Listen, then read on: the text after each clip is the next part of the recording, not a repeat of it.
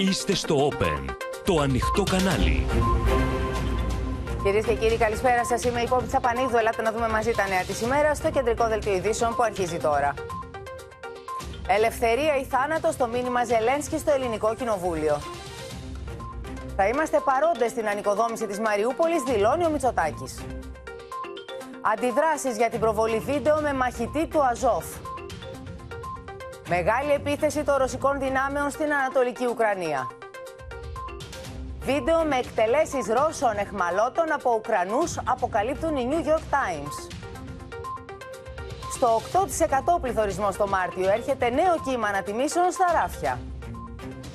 Κατέθεσε στην ανακρίτρια ο πατέρας της 9χρονης Τζορτζίνας νέο μήνυμα της κατηγορουμένης από τις φυλακές κατά του ενδιαστάσει συζύγου της.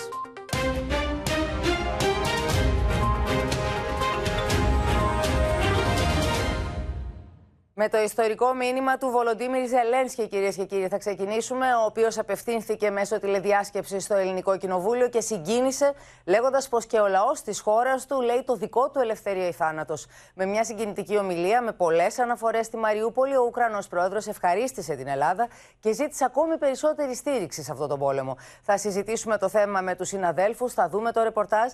Να σας συστήσω όμως και να καλωσορίσω κοντά μας τους συναδέλφους με τους οποίους θα δούμε και τι συμβαίνει στα μέτωπα του πολέμου στην Ουκρανία; Είναι η Γεωργία Λαγού στο Κίεβο, ο Παντελής Βαλασόπουλος στο Βερολίνο, με εξαιρετικά σημαντικές ειδήσεις επίσης από, το, από το κέντρο της Γερμανίας. Είναι η Ελευθερία Σπυράκη στην Οδυσσό, στην Οδυσσό, στην οποία αναφέρθηκε και στο μήνυμά του ο Ουκρανός πρόεδρος, και ο Θανάσης Αυγερινό στο Ντονιέτσκ.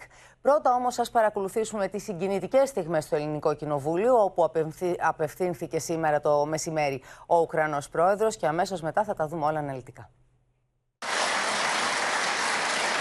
Με ένα θερμό χειροκρότημα υποδέχθηκε η Ελληνική Βουλή τον πρόεδρο της Ουκρανίας, Βολοντιμίρ Ζελένσκι, 43 ημέρες μετά τη ρωσική εισβολή στην Ουκρανία. Кожен мій ранок починається з Маріуполя, з того, що відбувається в цьому українському місті, яке російські війська просто знищують. Такого не було в історії Європи протягом усіх років після Другої світової війни. Με τον Ουκρανό πρόεδρο να απευθύνεται στο θυμικό των Ελλήνων και να επιλέγει να προτάξει στο μήνυμά του τη Μαριούπολη, την πόλη με τους εκατοντάδες χιλιάδες ομογενείς, αλλά και τα θύματα. Це було півмільйонне місто. В ньому і досі залишаються близько 100 тисяч людей. Але немає фактично жодної неушкодженої будівлі. Абсолютна більшість будівель у місті повністю зруйновані. Російські військові знищували все. Με παραπομπέ στην ελληνική ιστορία, ο Ουκρανό πρόεδρο χρησιμοποίησε το σύνθημα τη Ελληνική Επανάσταση, προειδοποιώντα ότι και η Οδυσσό βρίσκεται σε κίνδυνο. Свобода або смерть. Ці слова відображають зараз не тільки нашу боротьбу проти спроби Росії підкорити Україну. Це частина вашої ідентичності, яка походить з нашої Одеси. Ο Ουκρανό πρόεδρο έκλεισε την ομιλία του παρομοιάζοντα τη Μαριούπολη με τι Θερμοπύλε. І ми не зможемо задовольнитись тим, що скажемо в майбутньому про Маріуполь це нові фермопіли, коли герої полягли, зупиняючи чисельне вороже військо. Зараз ми можемо врятувати наших героїв. І також ми можемо відкинути вороже російське військо геть з нашої української землі.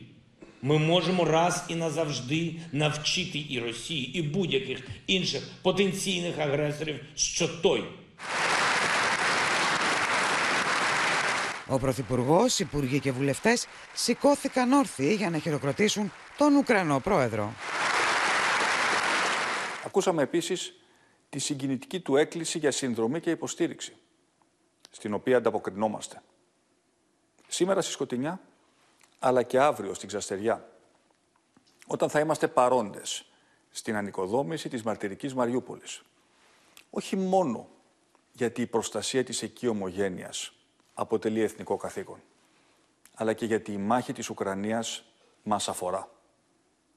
Ο δεσποτισμός που καταπατά γειτονικά εδάφη και ο αναθεωρητισμός που καταργεί σύνορα πρέπει να ιτηθούν στα σύνορα της Ουκρανίας. Ο Βολοντιμίρ Ζελένσκι, κατά τη διάρκεια τη ομιλία του, ζήτησε από το σώμα να ακούσει τα βιντεοσκοπημένα μηνύματα δύο μαχητών με ελληνική καταγωγή, με έναν εκ των δύο να υποστηρίζει ότι πολεμά μαζί με το τάγμα του Αζόφ σε βάρο των Ρώσων Ναζί, όπω είπε. Καλημέρα, уважаемые члены парламента Республики Греция. К вам обращаюсь я, этнический грек Михаил. Мой дед Виктор Михайлович воевал с немецкими нацистами во Вторую мировую войну. Был трижды ранен. Теперь я воюю с российским нацизмом. Сейчас я один из тех, кто защищает свой родной город Мариуполь, в котором я родился и вырос. Калимера, земляки. Меня зовут Анастас, и я тоже этнический грек. И я сейчас среди защитников Мариуполя. Я прошу, чтобы вы меня сейчас услышали. Η παρουσία των δύο στρατιωτών ευνηδίασε το σώμα και προκάλεσε αντιδράσεις. Προκάλεσε ομοβροντή αντιδράσεων από τα κόμματα τη αντιπολίτευση κατά τη κυβέρνηση και του Προέδρου τη Βουλή αυτή η προβολή βίντεο με μαχητή του Αζόφ μέσα στο Ελληνικό Κοινοβούλιο. Δεν έλειψαν όμω και τα φίλια πειρά, όπω του πρώην Πρωθυπουργού Αντώνη Σαμαρά, που έκανε λόγο για μέγα λάθο. Виктор Михайлович воевал с немецкими нацистами во Вторую мировую войну. Был трижды ранен. Теперь я воюю с российским нацизмом.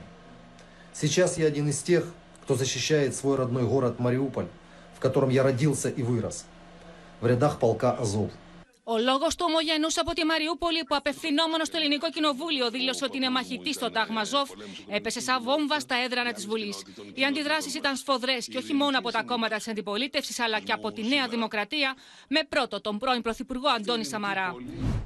Ήταν μέγα λάθο. θα μπορούσε ενδεχομένως να είχε αποφευθεί. Τέσσερις βουλευτές του ΣΥΡΙΖΑ, ανάμεσά τους και ο Νίκος Φίλης, όπως διακρίνεται στο πλάνο, αποχώρησαν από την Ολομέλεια, διαμαρτυρώμενοι την ώρα που μιλούσε ο μαχητής του Αζόφ. Το ίδιο έπραξε και ο βουλευτής του ΜΕΡΑ25 που εκπροσωπούσε το κόμμα του. Για ιστορική ντροπή Μητσοτάκη έκανε λόγο Αλέξης Τσίπρας. Η ομιλία μελών του νεοναζιστικού τάγματος Αζόφ στη Βουλή των Ελλήνων αποτελεί πρόκληση. Την απόλυτη ευθύνη φέρει ο Πρωθυπουργός. Μίλησε για ιστορική ημέρα, αλλά είναι ιστορική ντροπή. Η αλληλεγγύη στον Ουκρανικό λαό είναι δεδομένη. Οι Ναζί όμως δεν μπορεί να έχουν το λόγο στη Βουλή. Είναι απαράδεκτο ότι σήμερα στο Ελληνικό Κοινοβούλιο απευθύνθηκε μαζί με τον πρόεδρο Ζελένσκι, μέλος του τάγματος Αζόφ. Η συμπερίληψη στην ομιλία του μήνυματος μέλους του τάγματος Αζόφ ήταν λανθασμένη και άστοχη. Είναι όμως εξοργιστική και ανέτοιμη η χρήση αυτού του λάθους από μερίδα της αντιπολίτευσης με πρωτοστάτη τον κύριο Τσίπρα, ώστε να δικαιολογήσουν για άλλη μία φορά τη ρωσική εισβολή. Εξηγήσεις από τον πρόεδρο της Βουλής ζητά το κίνημα αλλαγής. Δεν υπήρξε καμία ενημέρωση για οποιαδήποτε άλλη παρέμβαση από άλλο πρόσωπο και αναφέρομαι σε μια εξέλιξη που μας ευνηδίασε εξαιρετικά δυσάρεστα. Υπογραμμίζω το γεγονός ότι ο πρόεδρος Ζελένσκι δεν έκανε καμία αναφορά στην Κύπρο. Αλλά μας έφερε δύο ανθρώπους, εκ των οποίων ο ένας μίλησε εκ μέρους των ταγμάτων Αζόφ. Το Κομμουνιστικό Κόμμα δηλώνει δικαιωμένο που επέλεξε εξ αρχής να μην παρίσταται. Το ΚΚΕ πιστεύουμε ότι δικαιώθηκε. Και έτσι είναι. Όσοι παριστάνουν σήμερα τους ευνηδιασμένους είναι υποκριτές. Ντροπή σε όλους τους και πραγματικά για τον κύριο πρόεδρο της Βουλής θα ήθελα να του πω ότι πρέπει τουλάχιστον ο ίδιος να ζητήσει την δική του αποπομπή από αυτό που έκανε. Ήταν ύβρις για τη δημοκρατία. Το ΜΕΡΑ25 είναι αλληλέγγυο στον Ουκρανικό λαό, όχι στο ναζιστικό τάγμα Αζόφ. Είδαμε λοιπόν ότι όλες οι πολιτικές δυνάμεις αποδοκίμασαν την παρουσία, το μήνυμα που έστειλε ο εκπρόσωπος του τάγματος του Αζόφ. Θα μείνουμε σε αυτό το θέμα, θα το συζητήσουμε και με τον Γιάννη Παπαδόπουλο. Καλησπέρα, Καλησπέρα. Γιάννη. Διότι δείχνει να έχει αποπροσανατολιστεί και η όλη ουσία του θέματος, δηλαδή να έχει θολώσει επί της ουσίας το πολύ ουσιαστικό μήνυμα του Ζελένσκι, του Ουκρανού Πρόεδρου που μάχεται για τη χώρα. Το λες. Ε, κοίταξε, δεν θα ήθελα να σταθώ γιατί νομίζω ότι μικρή σημασία έχει τελικά στο αστυνομικό σκέλος της υπόθεσης. Δηλαδή, εάν μπορούσε ο πρόεδρος της Βουλής να γνωρίζει εκ των προτέρων για το βίντεο, αν μπορούσε να γνωρίζει για το περιεχόμενο των όσων οι δύο αυτοί μαχητές θα έλεγαν. Αυτό έχει μικρή σημασία μπροστά στην ουσία που βρίσκεται ακριβώς εκεί που είπες το ότι δηλαδή στην πραγματικότητα αλλοιώθηκε, θόλωσε, επισκιάστηκε το μήνυμα το οποίο ήθελε να εκπέμψει ο πρόεδρος Ζελένσκι. Και είναι ένα μεγάλο λάθος, ξέρεις αυτό, ένα μεγάλο ατόπιμα πρωτίστως και κυρίως του ιδίου του Προέδρου Ζελένσκι. Διότι αντί όλοι να συζητάμε για αυτό το μήνυμα το οποίο μας έστειλε, για το μήνυμα της συνδρομής προς την ε, χώρα του το οποίο ζήτησε. Για Την ταύτιση με το ελευθερία ή θάνατος που το καταλαβαίνουμε πολύ καλά εμείς. Τα όσα είπε για τη Μαριούπολη, για την Οδυσσό, εξήρε τη συμβολή του ελληνισμού στη χώρα του. Αντί λοιπόν να συζητούμε αυτά, συζητούμε για τον κύριο Μιχαήλ, ο οποίος έκανε αυτές τις δηλώσεις και εδώ ο πρόεδρος ε, Ζελένσκι θα μου επιτρέψεις να σου πω ότι δεν μπορεί να συγχωρεθεί για αυτό το ατόπιμα, διότι ο πρόεδρος Ζελένσκι ήξερε πολύ καλά το Ελευθερία ή Θάνατος, ήξερε πολύ καλά τις θερμοπύλες, ήξερε πολύ καλά Τη φιλική εταιρεία. τη φιλική εταιρεία. Δεν γίνεται να μην ήξερε λοιπόν ότι απευθύνεται σε μια χώρα που έχει ένα κομμένο, που έχει ένα δίστομο, που έχει καλάβρητα. Επομένως θα πρέπει να είναι πολύ πιο προσεκτικός για να μην φτάσουμε σε αυτό το σημείο. Και που σε αυτή τη στιγμή συζητάει αντί για την ουσία του μηνύματό του, την παρουσία αυτού του εκπροσώπου ενός φιλοναζιστικού τάγματος. Ήταν ένα πολύ μεγάλο λάθος και αυτό πιστοποιείται και από το γεγονός ότι από το ίδιο το κυβερνών κόμμα υπήρξαν οι αντιδράσεις τις οποίες προβάλαμε στο ρεπορτάζ. Μάλιστα. Γιάννη, να σε ευχαριστήσουμε πολύ. Εγώ σε ευχαριστώ. Η δεύτερη φάση τώρα του πολέμου στην Ουκρανία την είχαν προαναγγείλει οι Ρώσοι. Ξεκίνησε με το επίκεντρο να μεταφέρεται στο ανατολικό μέτωπο.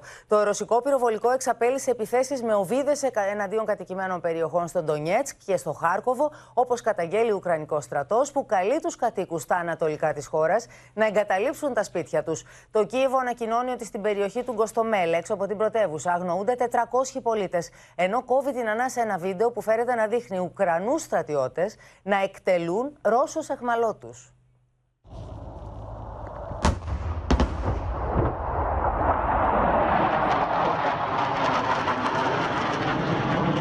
Ο νέος κύκλος ρωσικών επιθέσεων ξεκίνησε, προειδοποιούν οι Ουκρανικές ένοπλες δυνάμεις, αυτή τη φορά στα ανατολικά της χώρας. Όπως αναφέρουν, Χάρκοβο και Ντονιέτσκ έζησαν νύχτα ανελαίητων βομβαρδισμών, από του οποίου έχουν πέσει νεκροί τουλάχιστον τρεις άμαχοι. Η κυβέρνηση καλεί τώρα όλους τους πολίτες να απομακρυνθούν από τον Ντομπά και τις γύρω περιοχές για να μην βρεθούν μεταξύ διασταυρούμενων πυρών. The battle for Donbass will remind you was Second World War, with large operations, maneuvers, involvement of thousands of tanks, armored vehicles, planes, artillery. Uh, this will not be a local operation based on what we see in Russia's preparations to it. Також окупанти безуспішно намагалися прорвати оборону підрозділів наших військ в районі населеного пункту Новотошківське. Частина виведених російських підрозділів розміщується у наметових містечках на території низки областей Російської Федерації, що межують з Україною. Військовослужбовці відмовляються брати участь у подальших бойових діях на території України. Βίντεο που βλέπει το φω τη δημοσιότητα θέλει Ουκρανού στρατιώτε στην πόλη Δημητρίφκα, νοτιοδυτικά τη Μπούχα, να σκοτώνουν εν ψυχρό Ρώσου στρατιώτε δεμένου πιστάγκωνα. Τη γνησιότητα του βίντεο επιβεβαιώνουν και οι New York Times. Все, вот они, блядь, защитнички. Русская армия. Слава Украине! Героям слава! Грузины, блядь. And of course, any violation of, uh, of uh, international law and any war crime is always unacceptable. But I cannot comment on that specific video because I don't know anything about that specific uh, incident. Ταυτόχρονα, ο Ουκρανικός στρατός δημοσιεύει αυτό το βίντεο, ισχυριζόμενος ότι έχει καταφέρει πλήγματα σε τουλάχιστον 40 ρωσικά στρατιωτικά οχήματα σε άγνωστη τοποθεσία εντός της Ουκρανίας. Άλλο ένα βίντεο δείχνει ένα Ουκρανικό τεθωρακισμένο να στείνει ενέδρα σε ρωσικό κομβόι σε πόλη έξω από το Κίεβο. Ανοίγει πυρ και φνηδιάζει τον εχθρό. Η αντίδραση των ρωσικών αρμάτων μάχη άμεση. У нас є інформація про те, що російські військові змінили тактику і намагаються прибирати з вулиць та з підвалів на захопленій території убитих людей, убитих українців. Це виключно намагання сховати. Παράλληλα, το Κίεβο ανακοινώνει ότι αγνοούνται περισσότεροι από 400 πολίτε στην ευρύτερη περιοχή του Γκοστομέλ, έξω από την Ουκρανική πρωτεύουσα.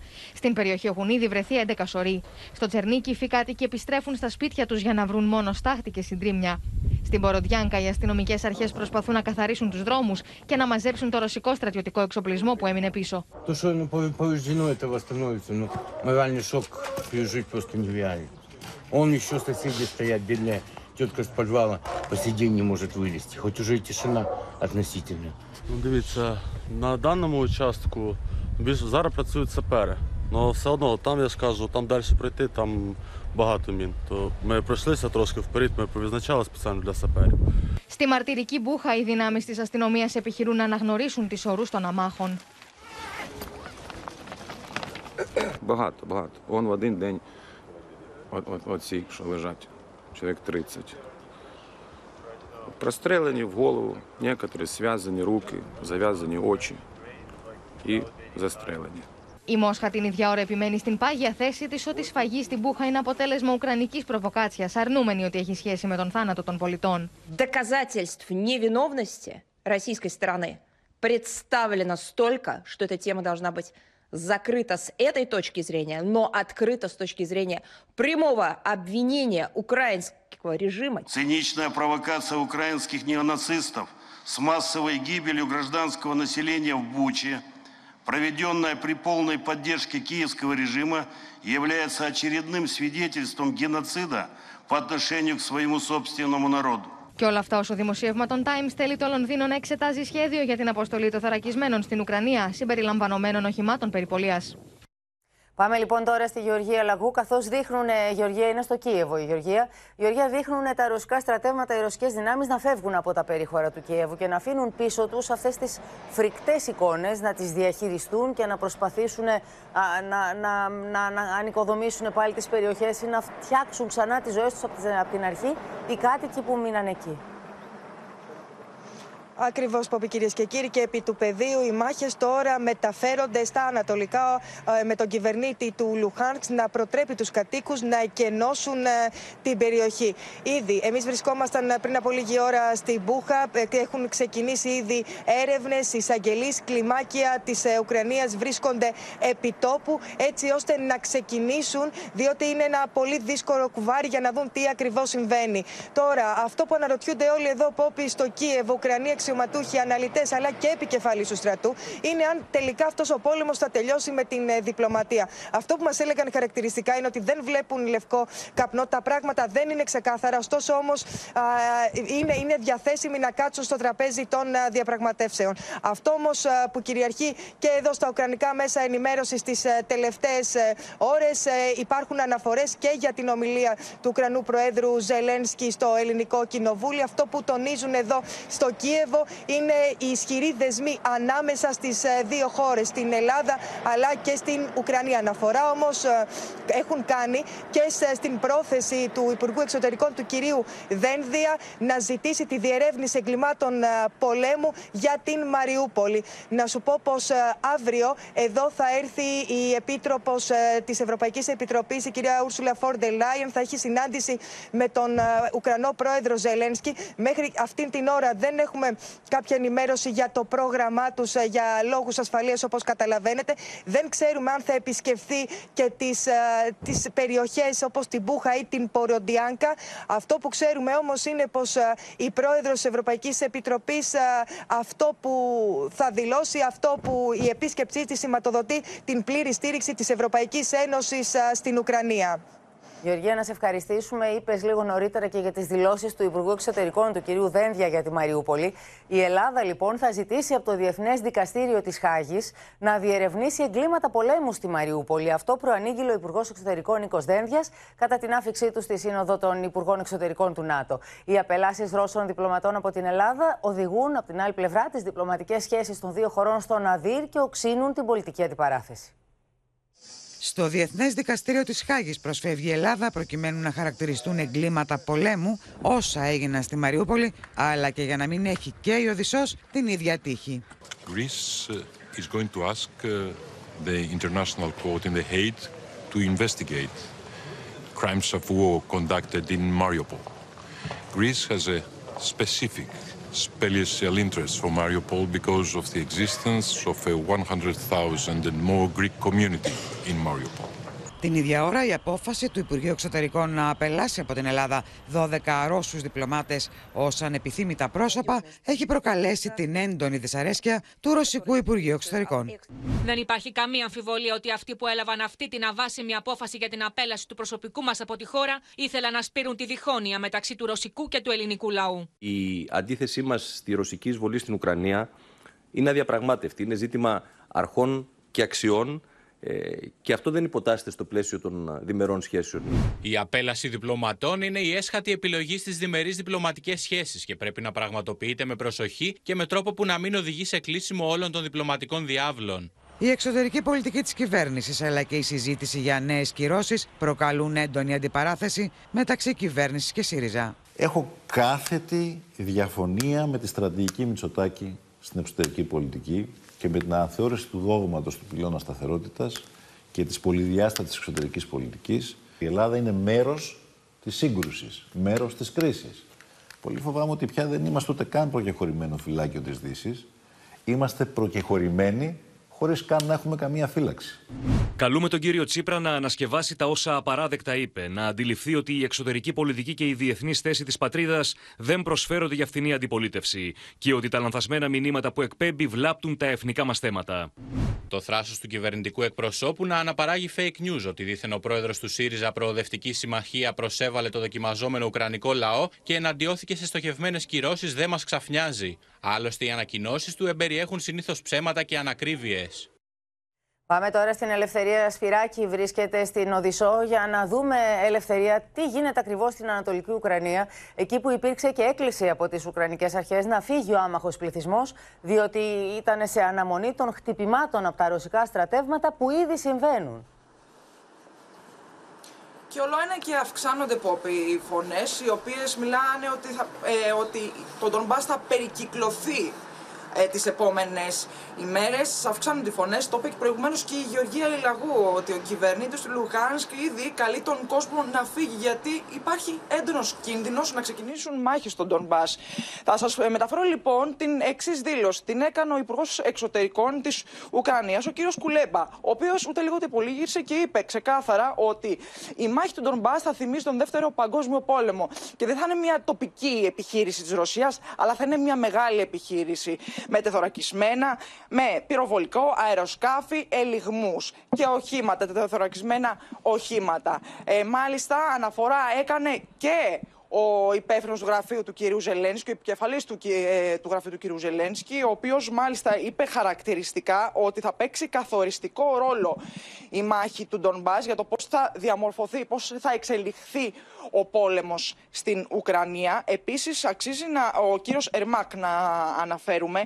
Επίσης, να πούμε ότι την ίδια ώρα στην ε, Μαριούπολη ε, υπάρχουν 100.000 άνθρωποι οι οποίοι μέχρι στιγμής μένουν στην ε, περιοχή, δεν έχουν φύγει και μάλιστα υπάρχει και μια διαδικασία ούτως ώστε να ανοίξουν νέοι ανθρωπιστικοί διάδρομοι προκειμένου να φύγουν από την περιοχή. Την Μαριούπολη την οποία βέβαια περιέλαβε ο, ο κύριος Ζελένσκι στην ομιλία του, την οποία και μάλιστα επειδή βρισκόμαστε και στην Οδυσσό να σας πω ότι έκανε συζήτηση, ε, αναφέρθηκε στην Οδυσσό, Οδυσσό ο κύριος Ζελένσκι παρομοιο, ε, παρομοιάζοντάς της με την ε, Μαριούπολη.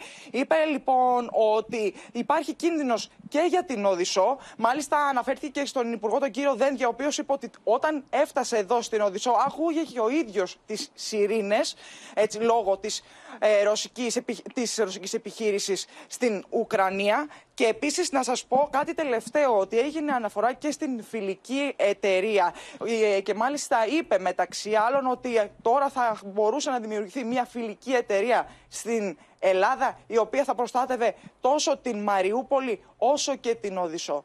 Ήταν πολλές οι αναφορές ε, του ε, Προέδρου Ζελένσκι τόσο στη Μαριούπολη όσο και στην Οδυσσό. Και έχεις ελευθερία να σε ευχαριστήσουμε πολύ και να πάμε εμείς να επιστρέψουμε μάλλον στην πόλη Μπούχα, μια πόλη, ένα προάστιο 25 χιλιόμετρα έξω από το κέντρο του Κιέβου, εκεί που διαπράχθηκε κανονικά η σφαγή κατά την αποχώρηση των ρωσικών δυνάμεων όπως υποστηρίζει το Κίεβο και εξακολουθεί να αρνείται κατηγορηματικά η Μόσχα. Εκεί βρέθηκε η απεσταλμένη του Όπεν, η Γεωργία Λαγού, και κατέγραψε στην κάμερα του καναλιού μας συγκλονιστικέ εικόνε. Он лежал мертвый, и потом пришла его мать, и мы его похоронили у него в огороде. Εδώ ήταν παρκαρισμένα τα τάγκς. Мій дядька і якийсь третій, ще я не знаю, хто там. Εθελοντέ και Ουκρανοί στρατιώτε μεταφέρουν σε μαύρε πλαστικέ σακούλε τι ορού των νεκρών Ουκρανών. Ο πόλεμο άφησε πίσω του φρίκη και θάνατο. Εδώ, σε αυτή τη γειτονιά τη Μπούχα, τουλάχιστον έξι σωρού έχουν περισυνελέξει οι Ουκρανικέ αρχέ. Οι κάτοικοι τη περιοχή αντικρίζουν το σκηνικό απόλυτη καταστροφή που έχει απομείνει. Ο τρόμο είναι ακόμα ριζωμένο στι καρδιέ του. Сначала в калитку, потом в двери. Мы поняли, что они нас ищут, и мы прятались на чердаке. Так они нам бросили бомбу, этот, гранату в погреб. Για μέρες κρυβόντουσαν μαζί με τα παιδιά τους στο υπόγειο του σπιτιού. Από καθαρή τύχη, όπως περιγράφει στο Open, οι κάτοικος της Μπούχα δεν βρισκόντουσαν εκεί όταν επικράτησε το απόλυτο χάος. Η Βικτόρια με την οικογένειά της σώθηκαν από θαύμα. Είχαν βρει καταφύγιο σε αυτό εδώ το υπόγειο. Θα προσπαθήσουμε να το δείξουμε με τη βοήθεια του εικονολήπτη μας του Κώστα Παπαδάτου. Λίγο πριν τα ρωσικά στρατεύματα, όπως λέει στην κάμερα του Όπεν, έρθουν εδώ, είχαν προλάβει με την οικογένειά της να ανέβουν πάνω στη Σοφίτα. Τρεις Ρώσοι στρατιώτες πέταξαν χειροβομβίδα χωρίς να ελέγξουν αν υπάρχει κάτω κόσμος. Σε αυτό εδώ το υπόγειο που βρισκόμαστε τώρα, οι Ρώσοι στρατιώτες πέταξαν τη χειροβομβίδα. Υπάρχουν μέχρι και αυτήν την ώρα από ό,τι μπορώ να δω υπολείμματα. 5 числа детей вывезли, а 7 зашла сюда штурмовая группа, танк, впереди по двух сторонах пятеро людей с автоматами. И кто только пытался это, сразу стреляли на поражение. Λίγα μέτρα πιο πέρα, ένα έφηβο δίπλα στο νεκρό σκύλο του Θρηνή. Στο ίδιο σημείο βρέθηκε νεκρό ο πατέρα και ο θείο του. Ну, що я можу розказати? Я не знаю, я це не бачив, але я побачив це по відео, це все, а, що произошло. І, ну, було видно, що вбитий об голову. Стріляли в голову, руки зав'язані, глаза зав'язані. Ну, все, що можу вам сказати. Ο Ντένι βρήκε το 18χρονο φίλο του Δημήτρη νεκρό στην αυλή από ρωσικά πύρα, όπω είπε στην κάμερα του ΟΠΕΝ. Да, меня зовут Денис, я живу на соседней улице, и у нас парня э, убили автоматной очередью из-за того, что он просто хотел посмотреть Οι κάτοικοι του χωριού περίμεναν μέσα στα σπίτια του να περάσουν τα άρματα και να φύγουν. Σύμφωνα με τι μαρτυρίε του, ξαφνικά έβλεπαν τι σφαίρε να θερίζουν τα σπίτια του. Когда обстреляли, калитка заклинила. Они не могли зайти во двор, вылезли на э, забор и полили с автомата. Η συγκεκριμένη γυναίκα περιέθαλψε στο υπογειό τη μια 25χρονη γυναίκα που έψαχνε καταφύγιο. Соседка, девич- девочка молоденькая, 25 лет, прятали от кадыровцев. Здесь мы прятались.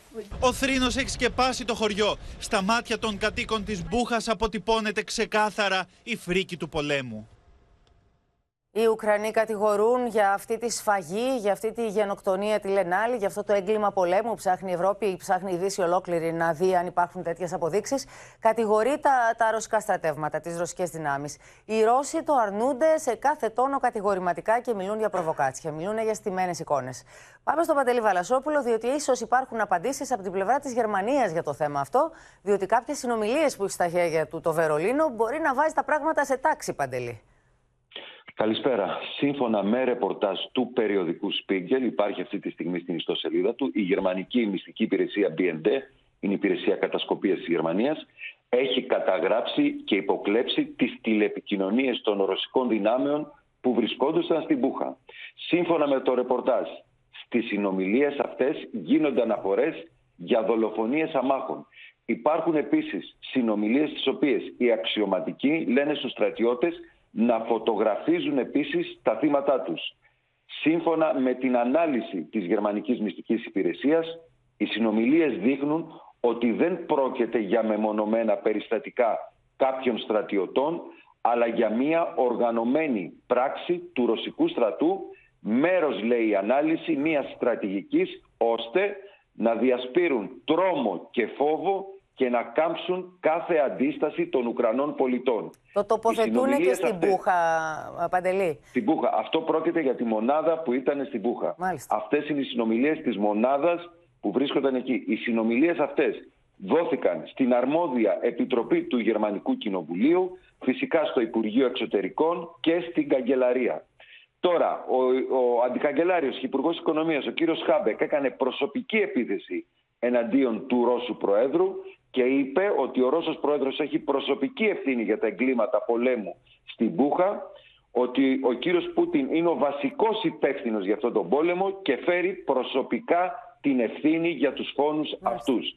Η κυρία Μπέρμποκ, υπουργός Εξωτερικών, είπε ότι οι δολοφόνοι των αμάχων πρέπει να λογοδοτήσουν στη δικαιοσύνη. Οι κυρώσεις πρέπει να είναι τόσο αυστηρές που το κόστος του πολέμου να είναι πολύ πολύ πολύ ακριβό λέει για τον Ρώσο Πρόεδρο ενώ θα συγκαλέσει μεγάλη σύνοδο του ΝΑΤΟ για την Ουκρανία στο Βερολίνο τον επόμενο Μάιο. Τέλος να σου πω ότι σε συνέντευξή της η επικεφαλής της Διεθνούς Αμνηστίας στη Γερμανία λέει ότι η Μπούχα ήταν μόνο η κορυφή του παγόβουνου στα εγκλήματα πολέμου στην Ουκρανία και ότι η ίδια η Διεθνής Αμνηστία έχει ήδη πολλά ντοκουμέντα και αποδείξεις για χρήση βομβών διασποράς από το ρωσικό στρατό. Πόπι. Να σε ευχαριστήσουμε πολύ, Παντελή. Αναλυτές τώρα, κυρίες και κύριοι, εκτιμούν ότι ο πόλεμος στην Ουκρανία μπορεί να κρατήσει ακόμη και χρόνια. Στην περίπτωση που ο Βλαντίμιρ Πούτιν επιδιώξει να καταλάβει ολόκληρη τη χώρα. Πάντως, σύμφωνα με το βρετανικό δίκτυο Sky News, ο νέος στόχος των ρωσικών δυνάμεων είναι το Ντομπά, στα ανατολικά της Ουκρανίας, όπου ήδη οι ρωσικές ένοπλες δυνάμεις έχουν εντείνει τις επιθέσεις κατά του Ουκρανικού στρατού.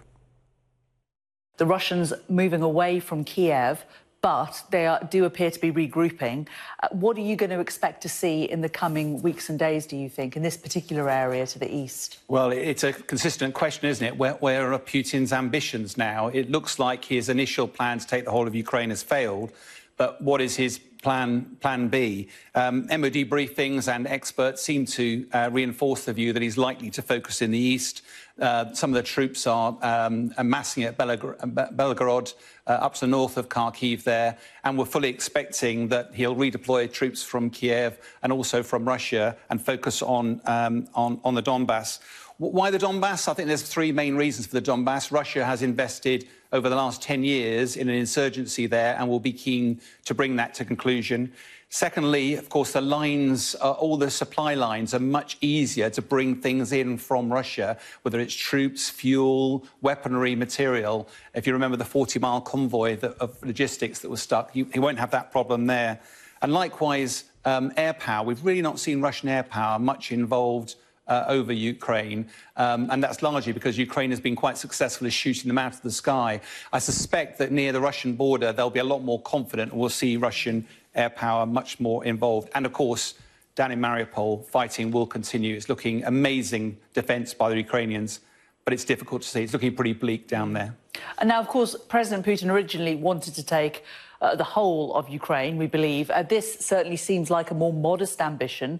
What would you say was the motivation for this apparent change of tack? Again, really difficult to get inside Putin's mind, but uh, it looks like if he still aspires to take the whole of Ukraine, this conflict will go on for years rather than weeks or months. What looks more likely is that he'll focus his ambitions and then be uh, ready to negotiate. Out to the west in Odessa, probably still a uh, um, an ambition of his, but probably not realisable in the near term. Um, but let's not be let's be quite clear. The, the Russians are 10 times the size militarily. If they focus their efforts on a small field of land, um, that will make life very difficult for Ukrainian forces. I think we've yet to see the full might of Russia uh, deployed in this battle. And until Putin's revised objectives are met, we're not going to see any meaningful negotiations anytime soon. Σε αυτό το τμήμα, λοιπόν, το ανατολικό τμήμα της Ουκρανίας, θα πάμε τώρα. Θα, θα συνδεθούμε με τον Θανάση Αυγερινό που είναι στο Ντονιέτσκ και έχει να μας πει περισσότερα. Θανάση. Καλησπέρα από το Ντονιέτσκ, την πρωτεύουσα της αυτοαποκαλούμενης λαϊκής δημοκρατίας του Ντονιέτσκ. Επέστρεψα πριν από λίγο εδώ, ερχόμενος για τρίτη φορά από την ε, Μαριούπολη. Βρεθήκαμε στα περίχωρα της ε, μαρτυρικής αυτής πόλης. Αυτό ίσως είναι και το πιο ε, εκπληκτικό αυτής της ιστορίας, ότι οι δημοσιογράφοι καθημερινά πηγαίνουν, έρχονται στην ε, Μαριούπολη, μπορούν και φτάνουν, μπορούν και πλησιάζουν, ε, μπαίνουν στο εσωτερικό της πόλης, αλλά δεν έχουν φτάσει ακόμη ε, κανείς σχεδόν από τις ε, διεθνείς ανθρωπιστικούς οργανισμούς. Ε, σύμφωνα με τους ρωσόφωνους φαίνεται πως η μάχη έχει τελειώσει ως προς το κέντρο και τις περισσότερες συνοικίες της πόλης αυτής.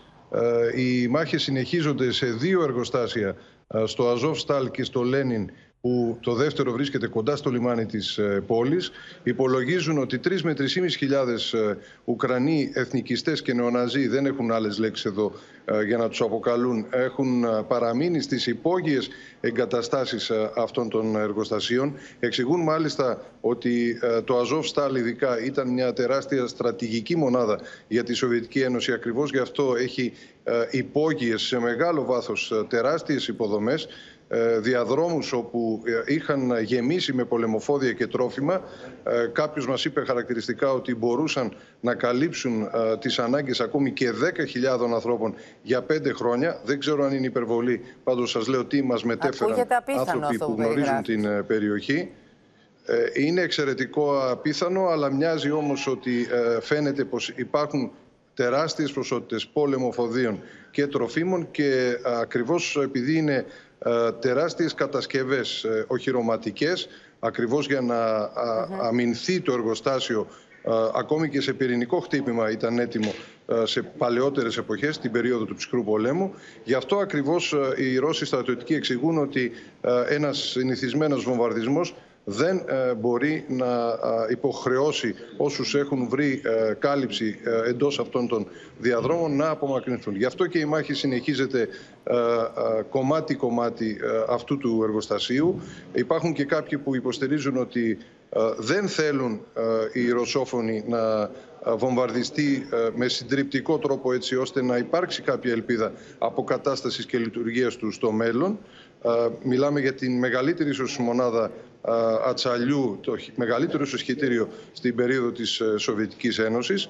Ε, οι μάχες λοιπόν συνεχίζονται στην περιοχή και υπάρχει και μια αποκαλυπτική είδηση ότι στα χέρια των Ρωσόφων έχουν περάσει κάποιοι ξένοι σύμβουλοι ή μισθοφόροι τους οποίους, για τους οποίους θα μας παρουσιάσουν στοιχεία αύριο συνδέουν την ύπαρξη αυτών των ξένων με τις συνεχείς απόπειρες να απομακρυνθούν με πτήσεις ελικοπτέρων.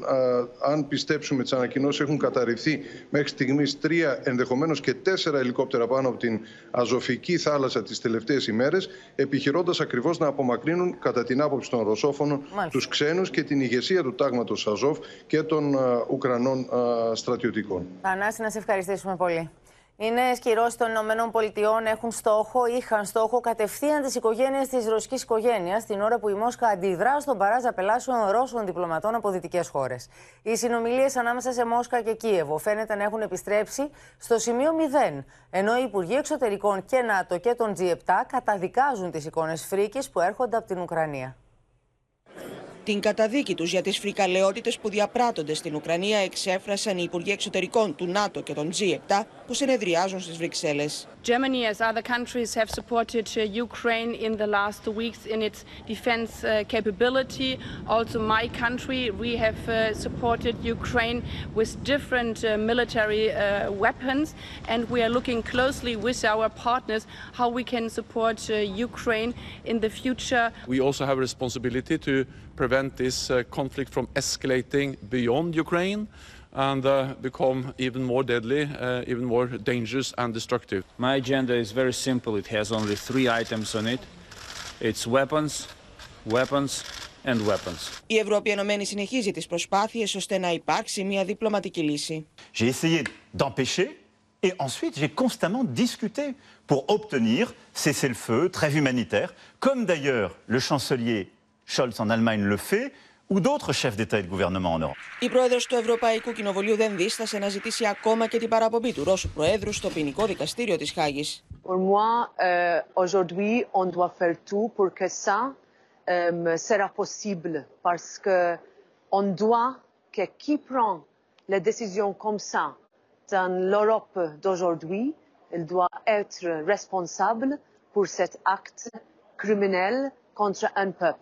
Οι νέες κυρώσεις των Ηνωμένων Πολιτειών κατά της Μόσχας είχαν στόχο δύο από τις κόρες του Βλαντιμίρ Πούτιν, τη Μαρία και την Καταρίνα, αλλά και δύο ρωσικές τράπεζες. Οι κυρώσεις αφορούν επίσης τον Ρώσο Πρωθυπουργό Μιχαήλ Μισούστιν, τη γυναίκα και τα παιδιά του Ρώσου Υπουργού Εξωτερικών Σεργέη Λαυρόφ και τον πρώην Πρόεδρο και πρώην Πρωθυπουργό της χώρας Δημήτρη Μετβέντεφ. These oligarchs and their family members are not allowed to hold on to their wealth in Europe and the United States and keep these yachts worth hundreds of millions of dollars, their luxury vacation homes. While children in Ukraine are being killed, displaced from their homes every single day. Цей пакет виглядає ефектно, але цього замало. Але все ж навряд чи його можна назвати співмірним тому злу, яке світ побачив в Бучі, тому злу, яке продовжується в Маріуполі, в обстрілах Харкова, в намаганні Росії розпочати новий глобальний κривавий наступ на Донбасі. Οι κυρώσει αυτέ έρχονται μετά τον παράζα πελάσεων εκατοντάδων Ρώσων διπλωματών από δεκάδε δυτικέ χώρε. Η Μόσχα έδωσε σκληρή απάντηση στι απελάσει. Очевидно, что вот этот страшный преступный фейк, сценарий был сфабрикован для того, чтобы оправдать очередной заранее подготовленный пакет санкций, включая масштабную высылку российских дипломатов из ряда западных стран Ну и, конечно, для того, чтобы осложнить, если не прервать полностью переговоры, на которых Киев начал проявлять признаки реалистичного подхода. Οι διαβουλεύσει φαίνεται πω έχουν βαλτώσει, όπω υποστήριξε και ο Ρώσο Υπουργό Εξωτερικών. Ο Σεργέη Λαυρόφ κατηγόρησε το Κίεβο πω δυναμητίζει τι διαπραγματεύσει. Напомню, в том стамбульском документе украинцы четко сформулировали, что будущие гарантии безопасности Украины не распространяются на Крым и Севастополь. Во вчерашнем же проекте эта четкая констатация отсутствует. Вместо нее предлагаются размытые формулировки о некоем эффективном контроле, причем по состоянию на 23 февраля. Ο Τούρκο Υπουργό Εξωτερικών Μευλούτσα Βούσογλου παραμένει αισιόδοξο για μια συνάντηση ανάμεσα στον Βλαντίμιρ Πούτιν και τον Βολοντίμιρ Ζελένσκι. Yes, we expect some more meetings, uh, possibly uh, between the two negotiating teams, uh, and then maybe foreign ministers, uh, meetings of foreign ministers to initial the possible agreement. And uh, both sides agreed that two presidents also uh, could come together, and uh, we are uh, encouraging both sides to bring the leaders uh, together as well.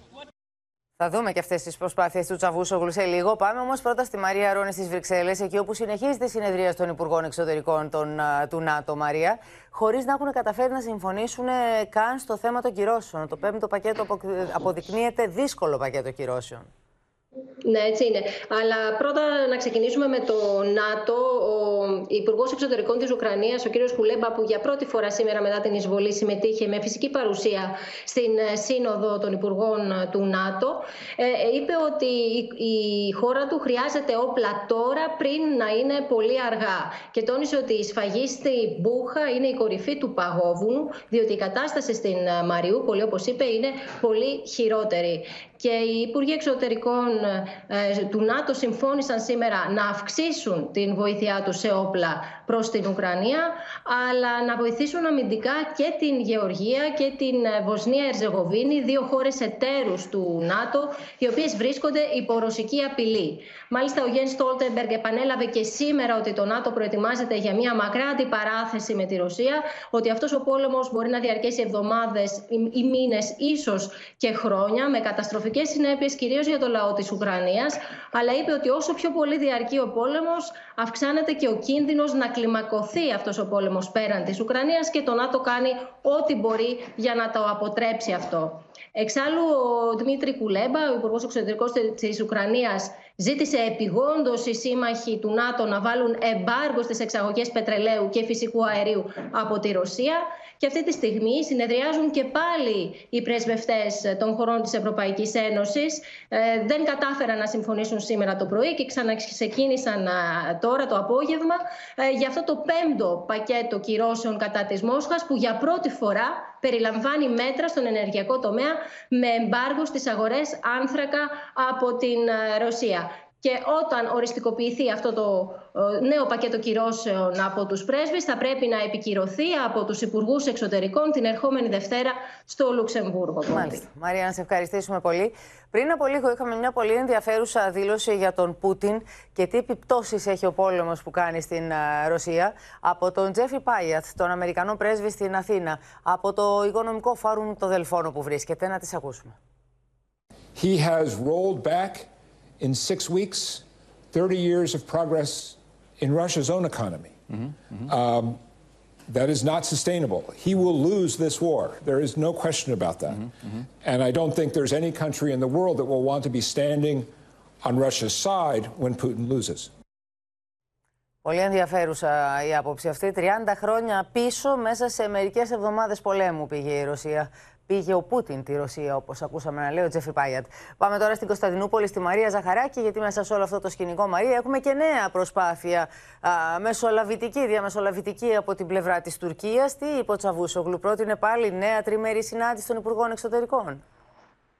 Ναι, Πόπη, καλησπέρα. Ο- Η Άγκυρα β- διαπιστώνει μια τεράστια αλλαγή πλέον στη στάση των συμμάχων απέναντί της, μια θετικότερη αλλαγή. Προσπαθεί λοιπόν να το εξαργυρώσει αυξάνοντας το διαμεσολαβητικό της ρόλο. Σήμερα ο Τσαβούσογλου επανέλαβε λοιπόν ότι υπάρχει συμφωνία για μια τριμερή συνάντηση σε επίπεδο Υπουργών Εξωτερικών το επόμενο διάστημα, σαν αυτή που έγινε στη Νατάλια στις 10 του Μάρτη, αλλά ακόμη δεν φαίνεται οι δύο εμπόλεμες πλευρές να δίνουν ημερομηνία στον Τζαβούσογλου. Μόνο μία καταρχήν βούληση, είπε ο Τούρκος Υπουργός Εξωτερικών, ότι υπάρχει από τη Ρωσία και την Ουκρανία. Οι διαπραγματεύσεις να συνεχιστούν σε επίπεδο Υπουργών Εξωτερικών αυτή τη φορά και μάλιστα στην Τουρκία και πάλι δηλαδή Λαυρόφ Τσαβούσογλου, Κουλέμπα. Και σε δεύτερο επίπεδο να γίνει μια συνάντηση σε επίπεδο ηγετών Πούτιν-Ζελένσκι. Πιέζει όσο μπορεί προς αυτή την κατεύθυνση.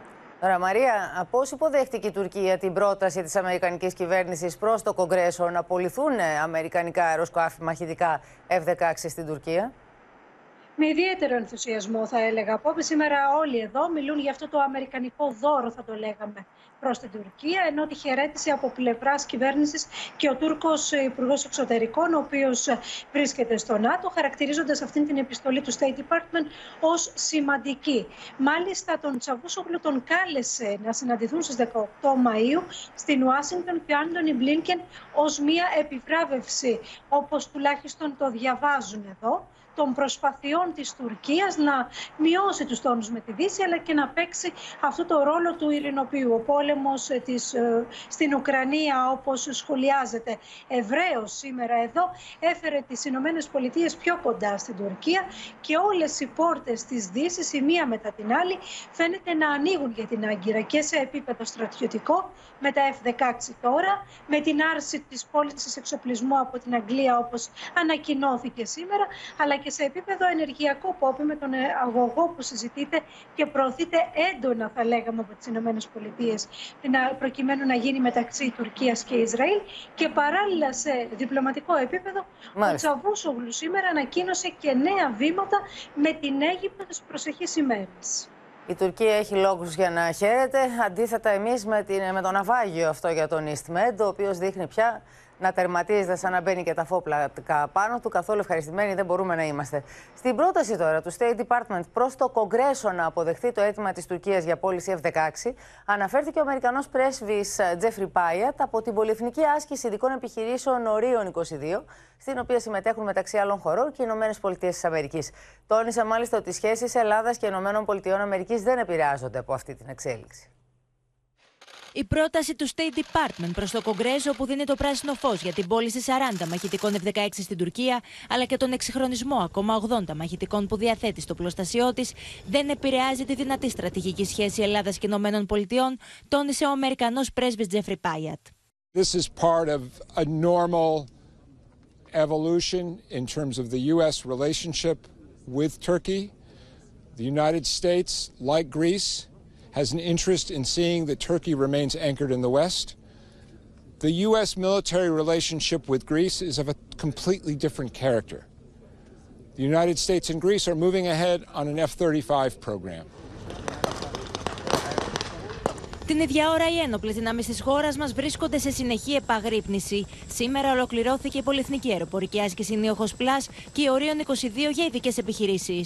Greece will always be a credible Strong and consistent NATO ally, remaining a pillar of stability in Balkan, Eastern Mediterranean, Middle East and North Africa region.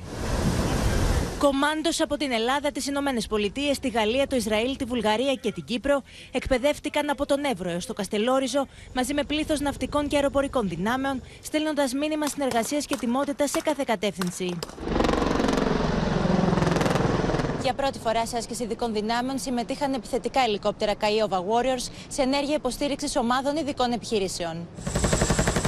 Αλμάτα ελεύθερη πτώσης, κατάδειξη στόχων από JTAC, εκπαίδευση ελεύθερων σκοπευτών, ειδικές αμφίβιε επιχειρήσεις, καταρρίχηση με σχοινή από ελικόπτερο, υποστήριξη από ελικόπτερα Apache ήταν μερικά από τα απαιτητικά σενάρια της άσκησης. Η Ελλάδα φέρνει ε, εδώ ε, φίλους και συμμάχους ε, οι οποίοι έχουν την ε, ίδια οπτική γωνία για την περιοχή, δηλαδή να κρατήσουμε την περιοχή σταθερή, ασφαλή, προκειμένου οι κοινωνίες να μπορούν να προοδεύουν. Συνολικά έλαβαν μέρος στην άσκηση 1095 στελέχη ενόπλων δυνάμεων από τις έξι συμμετέχουσες χώρες. Πάμε τώρα να συζητήσουμε με τον Σωτήρη Δανέζη που είναι στη σύνδεσή μας, διότι Σωτήρη βλέπουμε ότι η Τουρκία, μας έδωσε το ρεπορτάζ και η Μαρία Ζαχαράκη νωρίτερα, έχει αρχίσει πια και βάζει και τους όρους, έχει ανοίξει τη δική της ατζέντα και γίνεται και α, α, την ακούνε οι συνομιλητές της. Βλέπουμε ότι μετά από πολύ καιρό έχει αρχίσει πάλι και ανοίγει την πόρτα με την Αμερική. Οι σχέσεις των δύο είναι στο καλύτερο σημείο που θα μπορούσαν να είναι εδώ και πολύ καιρό. Ναι, ορισμένοι μιλούν για αμερικανική στροφή. Κάποιοι άλλοι πάντως λένε ότι αν βλέπει κανείς στροφή εδώ, δεν ξεκίνησε σήμερα. Όταν η Άγκυρα έσπευσε να βοηθήσει τις Ηνωμένες Πολιτείες στην αποχώρηση του Αμερικανικού στρατού από το Αφγανιστάν και όταν η Ουάσιγκτον άλλαζε γνώμη σχετικά με την υποστήριξη του έργου του αγωγού φυσικού αερίου του EastMed που είπες και εσύ πριν λίγο, δεν ήταν λίγες οι φωνές που έκαναν λόγο για διπλωματικό φλερτ του Biden με τον Ερντογάν. Οι προθέσεις της Ουάσιγκτον, άλλωστε, ακούσαμε και τον Αμερικανό πρέσβη, δεν ήταν ποτέ να απομονώσει και να εγκαταλείψει την Άγκυρα. Το αντίθετο θα έλεγε κανείς. Στόχος ήταν ανέκαθεν να την κρατήσει μακριά από την αγκαλιά του Πούτιν, να τη διατηρήσει στο ΝΑΤΟ, να της ασκήσει τόσο ισχυρές πιέσεις, ώστε να την επαναφέρει στο δυτικό Μαντρί. Ο Αμερικανός Υπουργός Εξωτερικών, ο κ. Μπλίνγκεν, δεν σταμάτησε ποτέ να αναφέρει την Τουρκία ως σημαντικό σύμμαχο του ΝΑΤΟ και ανεκτήμητο εταίρο. Όλο αυτό το διάστημα οι Ηνωμένες Πολιτείες έδειχναν μάλλον μεγάλη ανοχή στην Τουρκία. Σαν να κέρδιζαν χρόνο, περιμένοντας ένα γεγονός ή την αφορμή για restart στις σχέσεις των δύο χωρών. Ο πόλεμος στην Ουκρανία εκτόξευσε την αξία της Τουρκίας στο γεωστραγικό χρηματιστήριο. Η Άγκυρα διεκδίκησε και κέρδισε ρόλο διαμεσολαβητή. Βρέθηκε να επικοινωνεί και με τις δύο πλευρές. Κανείς δεν φάνηκε να ενοχλείται από τις στενές σχέσεις του Ερντογάν με τον Πούτιν και ταυτόχρονα την πώληση φωνικών τουρκικών ντρόουν στο Κίεβο. Η Τουρκία λοιπόν έκτισε εκ νέου γέφυρες με τους Αμερικανούς, υποδέχτηκε τον Γερμανό καγκελάριο Σόλτς αμέσως μετά την εισβολή, είδε το ρόλο της να αναβαθμίζεται. Προημερών το Αμερικανικό Foreign Policy έγραψε πως η Ουάσιγκτον κινδυνεύει να χάσει την Τουρκία και προσπαθεί τώρα να την βγάλει από την οτροπία της πολιορκίας κάνοντας παραχωρήσεις. Η πρόταση λοιπόν του State Department για πώληση Αμερικανικών F-16 είναι προφανώς μία από αυτές τις παραχωρήσεις που ενθαρρύνουν την Τουρκία να κάνει και αυτή τη δική της μεγάλη στροφή να διακόψει ίσως τις στενές σχέσεις με τη Μόσχα, να εγκαταλείψει τις ε, φιλοδοξίες της για να καταστεί ανεξάρτητη περιφερειακή δύναμη, να στρέψει το βλέμμα της από την Ανατολή ξανά προς τη Δύση. Είναι αυτή η αρχή της επιστροφής του Ασώτου στη Δυτική Αγκαλιά.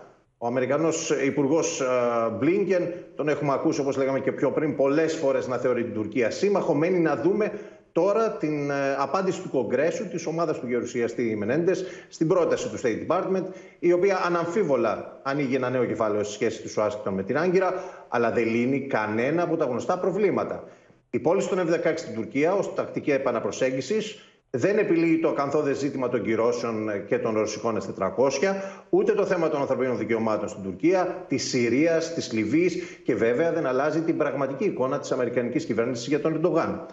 Και ας μην ξεχνάμε πως η Τουρκία παραμένει η μόνη χώρα του ΝΑΤΟ που δεν εφαρμόζει κυρώσεις κατά της Ρωσίας, διατηρεί αεροπορικές πτήσεις και οικονομικές συναλλαγές μαζί της, γεγονός που την καθιστά και ιδανικό διάβλο επικοινωνίας των ρωσικών κεφαλαίων με τον υπόλοιπο κόσμο. Να σε ευχαριστήσουμε πολύ, Σωτήρη.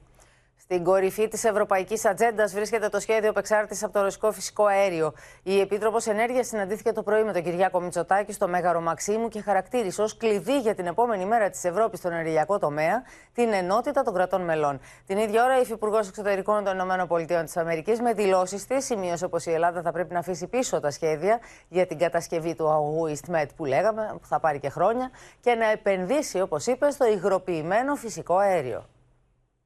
Συνάντηση με την Ευρωπαία Επίτροπο Ενέργεια Country Simpson είχε το πρωί ο Πρωθυπουργό Κυριάκο Μητσοτάκη στο Μέγαρο Μαξίμου, καθώ το ενεργειακό καίει και τη χώρα μα, αφού οι διεθνεί τιμέ τροφοδοτούν τον υψηλό πληθωρισμό. It is very clear that we cannot deal with this crisis uh, on our own, uh, and that is why I would very much urge you to examine all possible options to see how we can address this issue uh, at the European uh, level.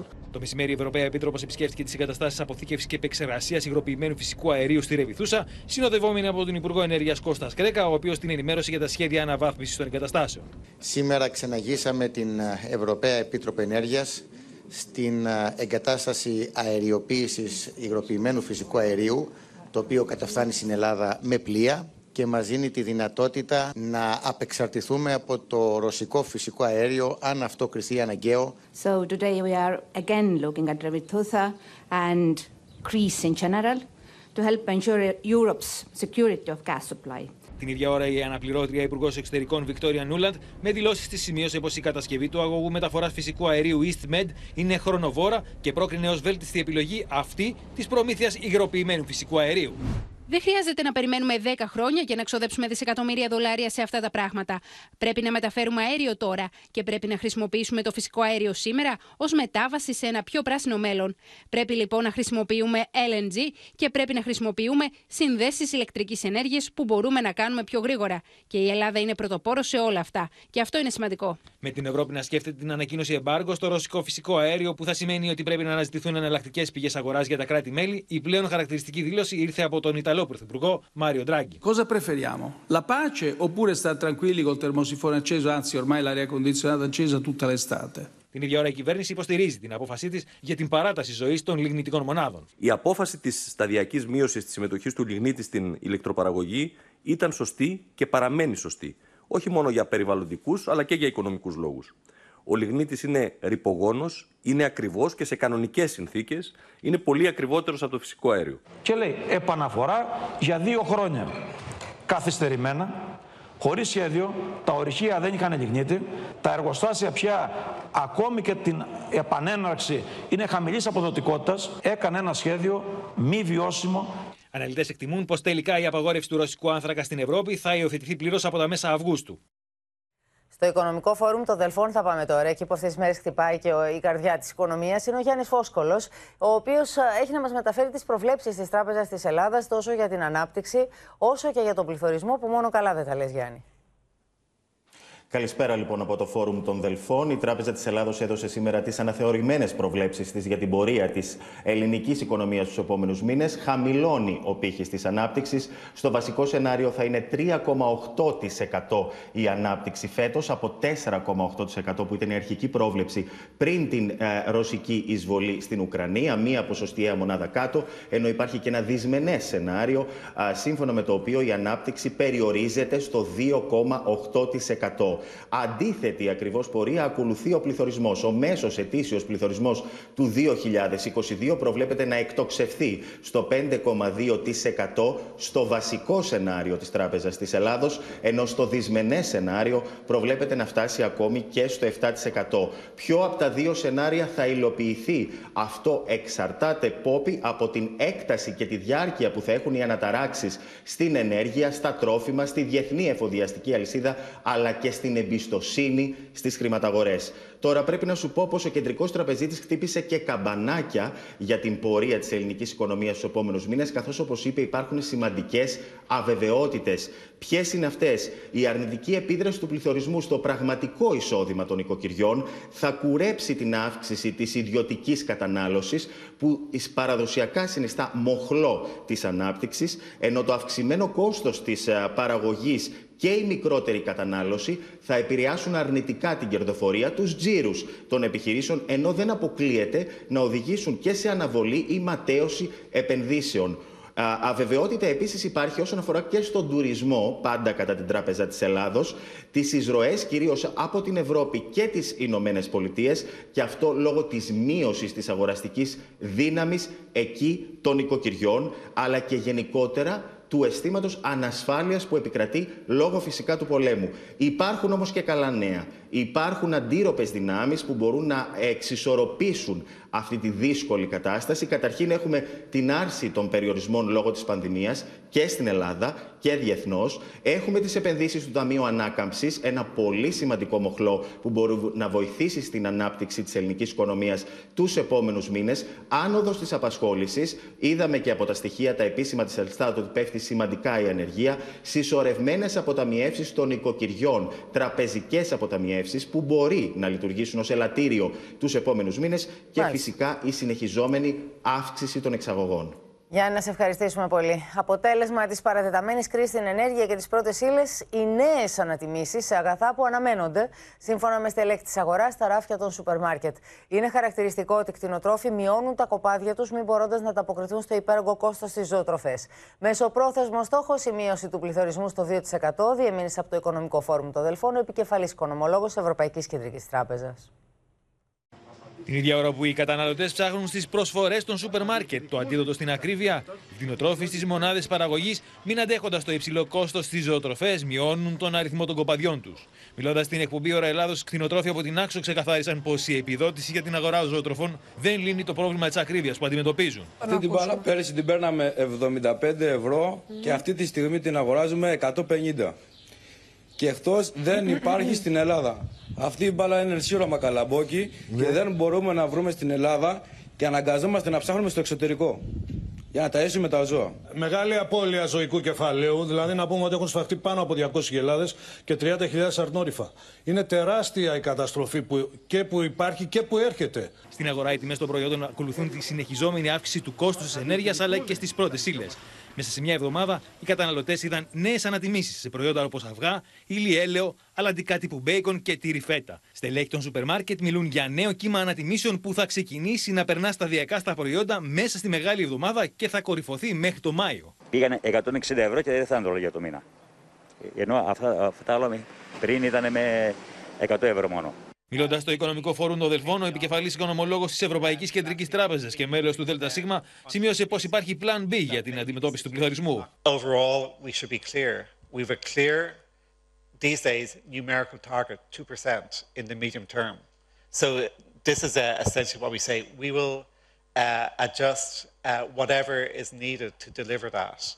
Αύριο ανακοινώνεται από την Ελστάτ το πληθωρισμός Μαρτίου με τις εκτιμήσεις να προβλέπουν πώ θα υπερπηδήσει το φράγμα του 8%. Πριν από λίγο, ο Ουκρανός πρόεδρος Βολοντίμης Ζελένσκι ολοκλήρωσε το χαιρετισμό του προς το Κυπριακό Κοινοβούλιο. Πάμε στο Χρήστο Τσιγουρή, διότι Χρήστο αναμέναμε να κάνει και αναφορά στην, στην τουρκική εισβολή στην Κύπρο. Έγινε κάτι τέτοιο; Υπάρχει ενόχληση στην Κύπρο, Πόπη, για τα όσα είπε ή ακριβέστερα για τα όσα δεν είπε ο πρόεδρος της Ουκρανίας και αυτή η ενόχληση διατυπώθηκε από τα πλέον επίσημα χίλια, από τον ίδιο τον πρόεδρο της Κυπριακής Δημοκρατίας. Ολοκληρώθηκε η παρέμβαση του Ουκρανού Προέδρου στην Κυπριακή Βουλή.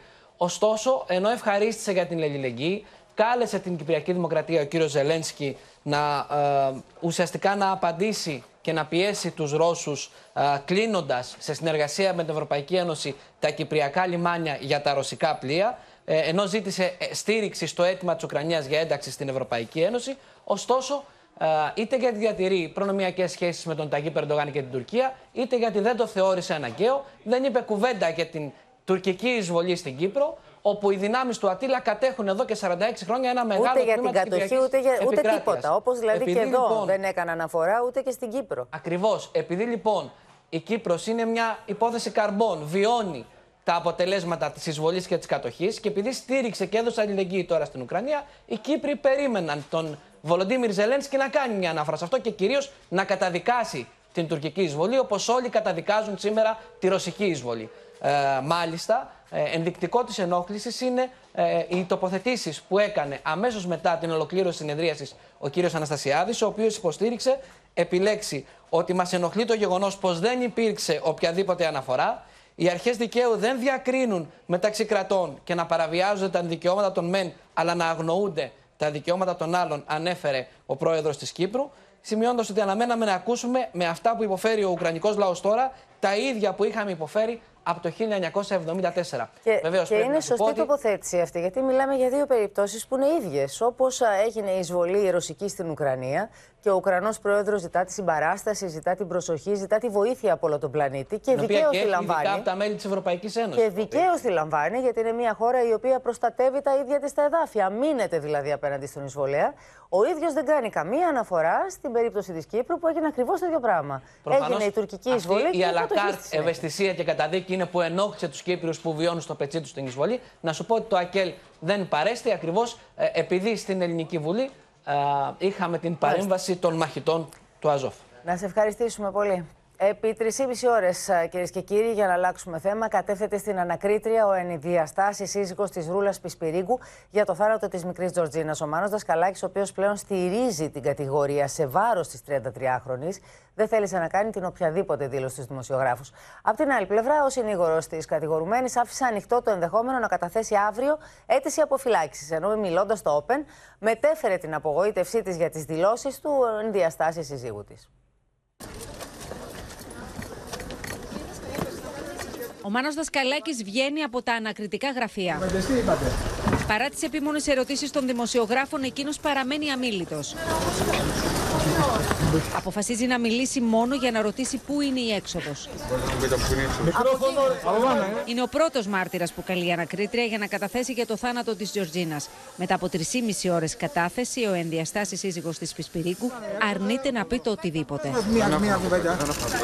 Η σημερινή του στάση δεν έχει καμία σχέση με τη χθεσινή όταν πήγε στα δικαστήρια για να δηλώσει ότι υποστηρίζει την κατηγορία. Είμαι σοκαρισμένος. Τα στοιχεία όμως είναι αδιάστατα και δηλώσαμε υποστήριξη κατηγορίας. Η ίδια θεωρεί ότι ε, όλες αυτές οι ενέργειες γίνονται για το φαίνεστε. Είναι μια ε, ενέργεια που κατά την ίδια προσδιορίζεται από την επιθυμία του να προσδιορίσει με συγκεκριμένο τρόπο την εικόνα του προς τα έξω. Δικαιούται να λάβει τα αντίγραφα εχθές και ε, μη έχοντας αντίγραφα της δικογραφίας δεν είχε και τα στοιχεία της. Όπως μετέφερε ο συνηγορός της μιλώντας στο Open, η κατηγορούμενη εξέφρασε την απογοήτευσή της ακούγοντας τις δηλώσεις του ενδιαστάσει συζύγου της.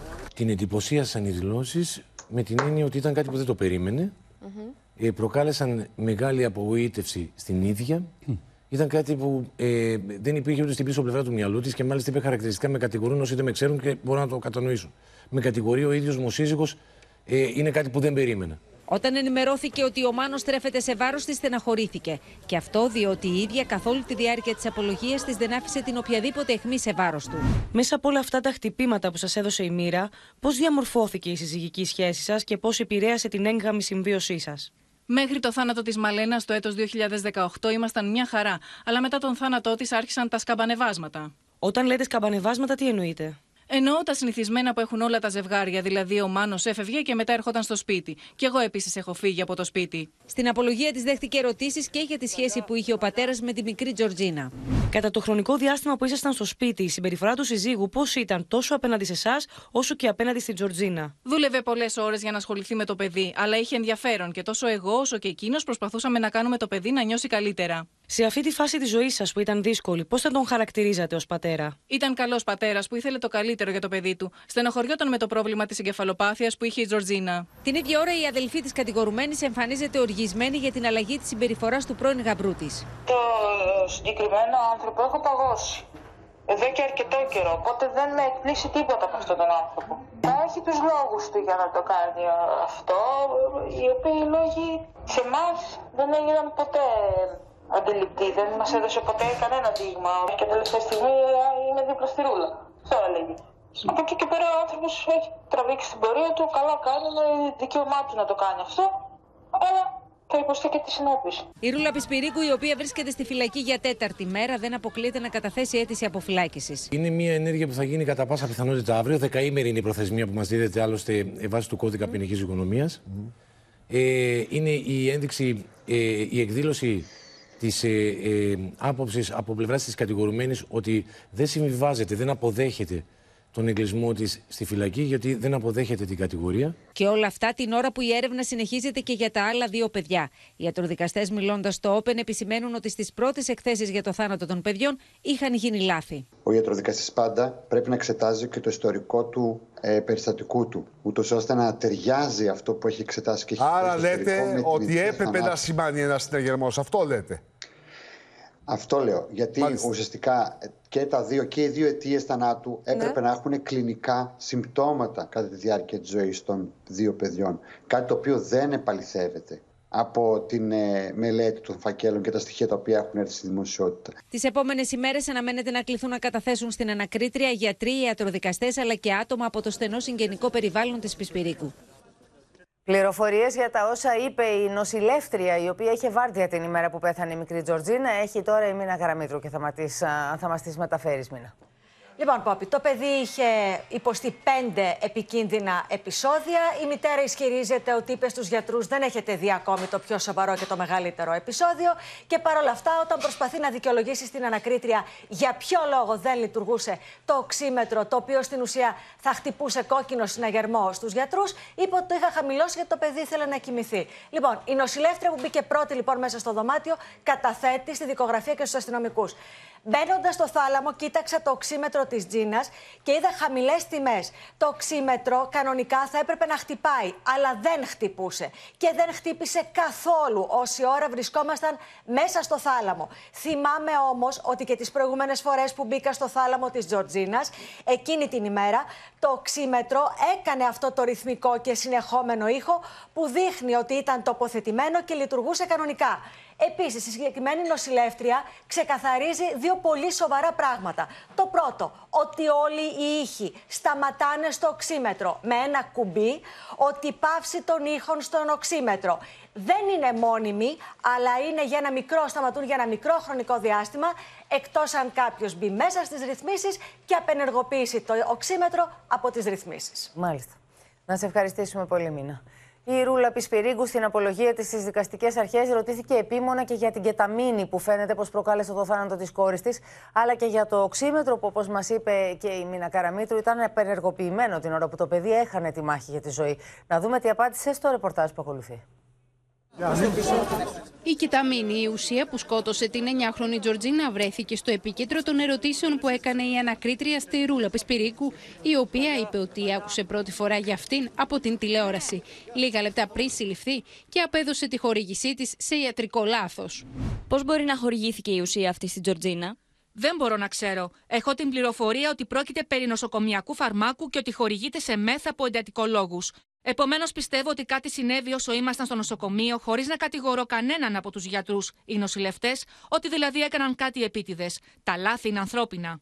Δεν αποδέχεται την κατηγορία και με τον τρόπο αυτό εξακολουθεί να αρνείται, πράγμα που κάνει από την πρώτη στιγμή, και να ζητάει τη δικαίωσή της.